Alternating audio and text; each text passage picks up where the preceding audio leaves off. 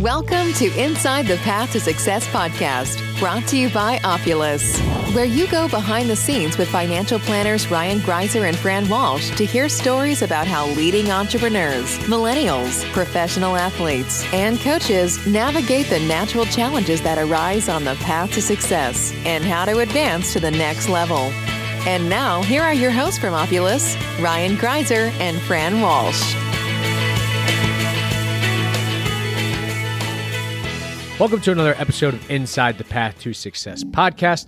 Uh, some kind of unfortunate news happened this past weekend relating to Silicon Valley Bank. Uh, some very unfortunate. Yeah, some very large banking concerns. Um, and obviously the government had stepped in, and what we're going to do today is basically cover exactly what happened, what you need to know, and obviously our general thoughts on uh, the issue overall and moving forward. Uh, how you can, you know, prepare and protect yourself. Yeah, we'll say this out the gate. We are not um, risk management experts, yep. banking experts, or F D I C experts. This is really, um, as we see the situation, what we know about is so far as of uh, March fourteenth yep. here yesterday. So, so what happened? We'll start with Silicon Valley Bank. To keep it simple, is people deposit money at a bank. The bank does not keep all of that money within themselves. They lend that money out to other institutions. They buy short-term uh, treasury bills or bonds, but we deposit money in the bank. The bank then gives that money to somebody else to earn interest. As depositors, we get a small portion of that interest back. And the only reason we deposit money in the bank is we believe that it is safe and it is secure, uh, specifically with F D I C insurance, which Fran's going to talk about here in a minute. Now, what happened in the case of Silicon Valley Bank is the money that they invested on behalf of the bank to benefit the depositors and the corporation ultimately lost a ton of value because of the rising interest rates. It's really as simple as that. People deposit money at the bank. The bank made investments. Those investments did not go good. They lost value. People found out that those investments had lost value. Word got out on the street, and everyone had a run on the bank. In other words, a lot of people came and wanted to take their money out. Well, when a lot of people wanted to take their money out all at the same time, inflows didn't match the outflows. The bank essentially did not have the cash on hand to fulfill those deposits. Yep. And when that happened, F D I C insurance stepped in, took over the bank, and then, Fran, you can kind of talk about what happened, but but that's why they collapsed, right? They made poor investments. They didn't have enough money to pay back their depositors. The bank failed. The government stepped in. Yep. And, you know, and obviously the major concern here is, hey, if this is happening at one small bank, where else? It's, yeah, it's probably happening at many others, right? Which is, you know, where the big scare was and where this popped around in the news is that they were scared of a quote unquote contagion effect where, hey, once this first bank goes down, is this going to be widespread? Is it going to take out fifty, one hundred, one thousand banks? Yeah. And that's where luckily the, the government did step in yeah. when they did to try to alleviate some of those concerns. Uh, but yeah. before yeah. we get into that, let's just talk about what is F D I C insurance. So basically it is the federal deposit uh, insurance uh, program that if you put two, anything above two hundred fifty thousand dollars into an account, only that first two hundred fifty thousand dollars is covered under this federal insurance program. Yep. Where has that become a concern for people? As some people just learned this past week, hey, if you got a couple million sitting in the bank, only two hundred fifty grand of that is quote unquote guaranteed. Or like um, Roku, a couple bill. Yeah, exactly. Yeah. Only that two hundred fifty grand is guaranteed. But, you know, where does a problem kind of arise in this that we kind of just learned from this past week is, hey, if you have, you know, let's just say for sake of round numbers, you have two and a half million dollars. If you open up ten bank accounts with two hundred fifty grand in each of them, you're good. Yeah, you're you're you're insured at different institutions. Yep. Right. But if you open one account with two point five million, you're not insured. Right. So that's where it kind of becomes an issue because it, logistically, right, when you're thinking about like what is a pro- major problem here? Let's just say I run a small to mid-sized business and I need two million dollars in cash at all times to pay my payroll, my expenses, all this kind of stuff. Realistically, I want that to be in one bank account because mm-hmm. simplistically, it's much easier for me to have everything paid out of one of account. Or I can make my life ten times more complex have different accounts, pay different expenses, different payrolls, all this kind of stuff just to make sure my money's insured. It just doesn't really make a lot of sense. Now, obviously, you can go outside of that. You can buy your own, you know, private insurance yeah. on your on your money. But, you know, it doesn't make a lot of sense when you're like, hey, I could get it for free this way, or I could pay a lot of money, because insurance yeah. is expensive. It is. And, so, and up until this point, right, until two thousand eight, no banks have re- no major banks, no regional banks have really failed. Yeah. So it's not a major concern if you do your diligence on the front end, even if you're not F D I C insured. All everyone was like, ah, you know, it's not insured, but you know, how often do banks fail? Yep. Well, they don't until they do.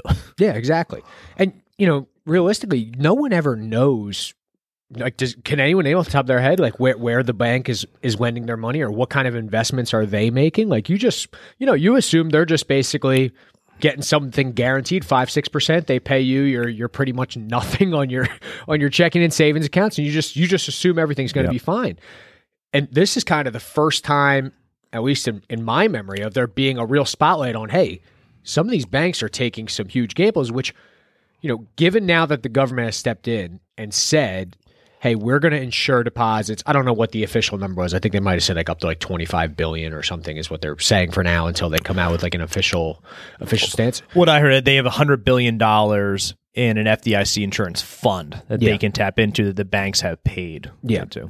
So, but the real concern with that now is, hey, if the government makes that stance that, hey, yep. we are going to insure deposits, what is stopping the banks from being like, okay, we're basically in a win-win situation. Either our gambles do well, mm-hmm. we make a lot of money, we get a huge bonus check, or, hey, we fail, government's going to step, we might lose our job, but government's going to step in and, you know, save the day, and then I'll just have to get a job somewhere else. It's kind of creating a, a very, you know, dicey situation where there's quickly going to have to become some sort of regulation. Up, yeah, one hundred percent. Like, and that's going to have to come quick, yeah. because right now, like, you know, I'm not seeing any situation that's stopping this from continuing yeah. to happen on, on a you know larger scale. Yeah, and, and when this all unfolded really quickly, and keep in mind, like, Silicon Valley Bank isn't like this new venture bank. Like, they've yeah. been around for, I think, like fifty years, yep. and we're a huge institution, and within forty-eight hours, everything unfolded, and right? I think they were the number sixteen bank in the world, thirteen, or something. sixteen, something yeah. like that, right? Um, but... We sent out an email to our clients on, I think, Sunday around yep. four o'clock, saying, here's what's going on, here's what you need to know um, you know, about everything. And in an email, we said, well, F D I C insurance will cover each deposit up to two hundred fifty dollars. If you have more than that, you might be out of luck, I think is the exact words that yep. I used. Well, that, to your point, Fran, like, that would have been the case unless the government changed that stance. Mm-hmm. And since they have opened up the door to that and regulators opened that up, there has to be more regulation on the back end For now. Sure. There, otherwise, it's just going to be, hey, we could take a risk. Yeah, the executives might lose their job, the investors might go under, but hey, if it turns on the upside, it could be pretty good. Yeah, if I'm getting a hundred grand bonus check, if it pays off, you know, people people are going to take that risk all day. Oh, an executive gets fired, or I get a bonus. Cool. Yeah. So, um, it, one, it, it's the investors that in, had stock at Silicon Valley Bank are out of luck. Yep. The the people who had bonds in Silicon Valley Bank directly are out of luck. The depositors are going to be made whole. So so we don't take make light of it at all that people lost their jobs, lost their money, lost their investments. Good news, depositors are going to be whole. You know, but this just opened up the door now to to more regulation coming down to protect depositors and to make sure the banking system doesn't fail. Yeah, and at, at the end of the day, you know, why do people why do people use a bank? Obviously, they want a safe place for their money. They want somewhere where they can trust that, hey, if they put their money in there, there is a quote unquote guarantee that it will still be there, whether they want to take it out in a week, a month, a year, two years, five years, whatever the case may be. So, you know, when we think about what are some other, um, you know, safe, quote unquote, options that people could take a look at for that cash that they may not need right now or for the next three months, six months, a year? What are some things that they can take a look at? So what can we really learn from this, right? Where can we put our money? So first things is just one, make sure all your deposits are F D I C insured, right? At, today it's two hundred fifty dollars. This regulation may evolve over time. We'll see where it goes. But the first thing you do is make sure your deposits are fully insured, F D I C insurance. The second thing you should do is consider other avenues that you could put your money in. And right now is you can put your money into C D. Same thing. You need F D I C insurance But as of today, some institutional C Ds are paying four, four and a half, five percent interest at various banks. So you could stack C Ds up to two hundred fifty at various banks on the institutional side. Retail, going direct online or clients, it's less. We don't really play in that space much, but we do on the institutional side. I mean, the other thing is you can take a look at U S Treasuries. Yep. So you can buy bonds directly from the government. And as of today, on March fourteenth, earn four, four and a half, upwards of a little less than five percent on these, where you lend the money, gov- you lend the government money, and they guarantee to pay you back what you put in plus interest along the way if you hold that asset to maturity. So at the end of the day, we're saying, hey, do three things. Make sure at your bank you don't have more than two hundred fifty. If you want to take a look outside your bank, great. Consider some institutional C Ds if you have access to them, and also take a look at U S Treasuries as well if you want to diversify your risk and not have everything just at one bank. It's a smart move. Everything has pros and cons, so do your own research, consult with your advisor, you know, on this, and make sure what you're doing is right for you. But those are the three areas that we're taking a look at um, for my own cash, right, of what I've done in the past and currently doing, and what we're we're talking and having conversations around as well. Yeah, and you know, obviously, like those things you said are traditionally risk off assets. Obviously, there's risk involved with everything. But, yeah. You know, traditionally, those are when, when times are scary and people want a safe haven, those yep. are typically the kinds of items that they flock yeah. to. And if all else fails, if the government fails, we all know that our, our buddy Jerome Powell and, and the U S government will just print more money. So yeah, we'll all right. be good anyway. Yeah. And it's important to note that Silicon Valley Bank, what got them into trouble is purchasing U S Treasuries, actually. So this is an, an interesting dynamic that's really important, is uh, the U Silicon Valley Bank bought U S Treasuries a year, two, three years ago with all this venture capital money that was coming in during the COVID boom, but they bought them long-term Treasuries at like a one, one and a half, two percent rate. What happens? Interest rates are rising, right? So now, because T-bills and these new issues are at four, four and a half, five percent that they're they're earning now, the value of Silicon Valley's Treasuries dropped dramatically. But they would have been fine if they could have held on to that, right? So if inflows kept up, this wouldn't have been an issue. But the problem is inflows to Silicon Valley Bank didn't happen, so they had to sell the Treasuries at a loss because they couldn't hold them to maturity to get their principal back, to get the interest along the way. So I just want to make that clear distinction, because that came up in a conversation. Well, didn't U S Treasuries cause the collapse of Silicon Valley Bank? Why are we considering putting money into them? Well, in your own personal situation, you can make your own decision about when you liquidate them and when you hold on to them. So having that time horizon and have that dialed in is critical, whether it's three months, six months, nine months, or a year. Silicon Valley Bank didn't have that luxury yeah. of making decisions based upon what they wanted to do. They were forced to liquidate assets at a loss because they had to cover the spreads to make money access to the depositors. So, um, it's Gary, one of our clients said, hey, is my money at the bank okay?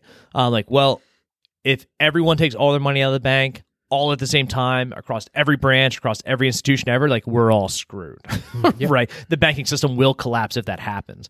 But that's why Biden and the regulators were so um, stepped up their game so much about like, hey, like, we're going to cover everybody.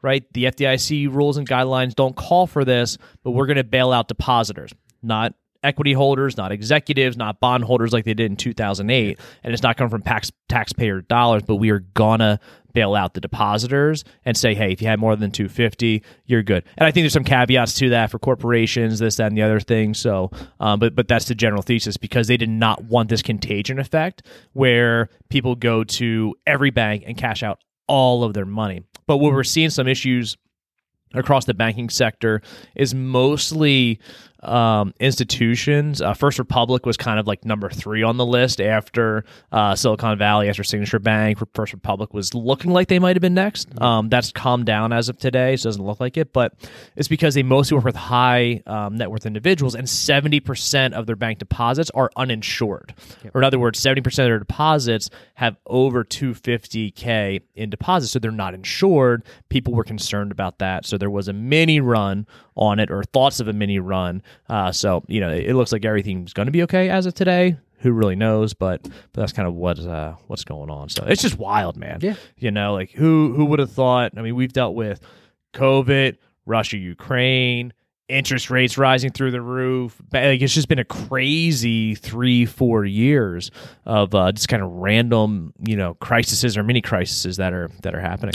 Yeah, and I think like basically the overall lesson here is that you need to be your own best friend when it comes one hundred percent to risk management. Understand your risk tolerance, understand where your money is, know the, the rules, actual risks, the actual, you know, the actual safety involved in that, so that, hey, if something does happen, make sure you were aware, hey, when I did this, I fully understood, like, this is what I was getting, here's the potential risk I took, so that there's no, you know, bombs going off in your head thinking, what, how could this happen? Because, yeah. you know, as we're learning, if, like you talked about, last three, four years, there's been a ton of different crises. Anything can happen. Learn your you lessons. Never, yep. Learn your lessons. Take care of yourself. Take care of your money. Be safe. Be vigilant.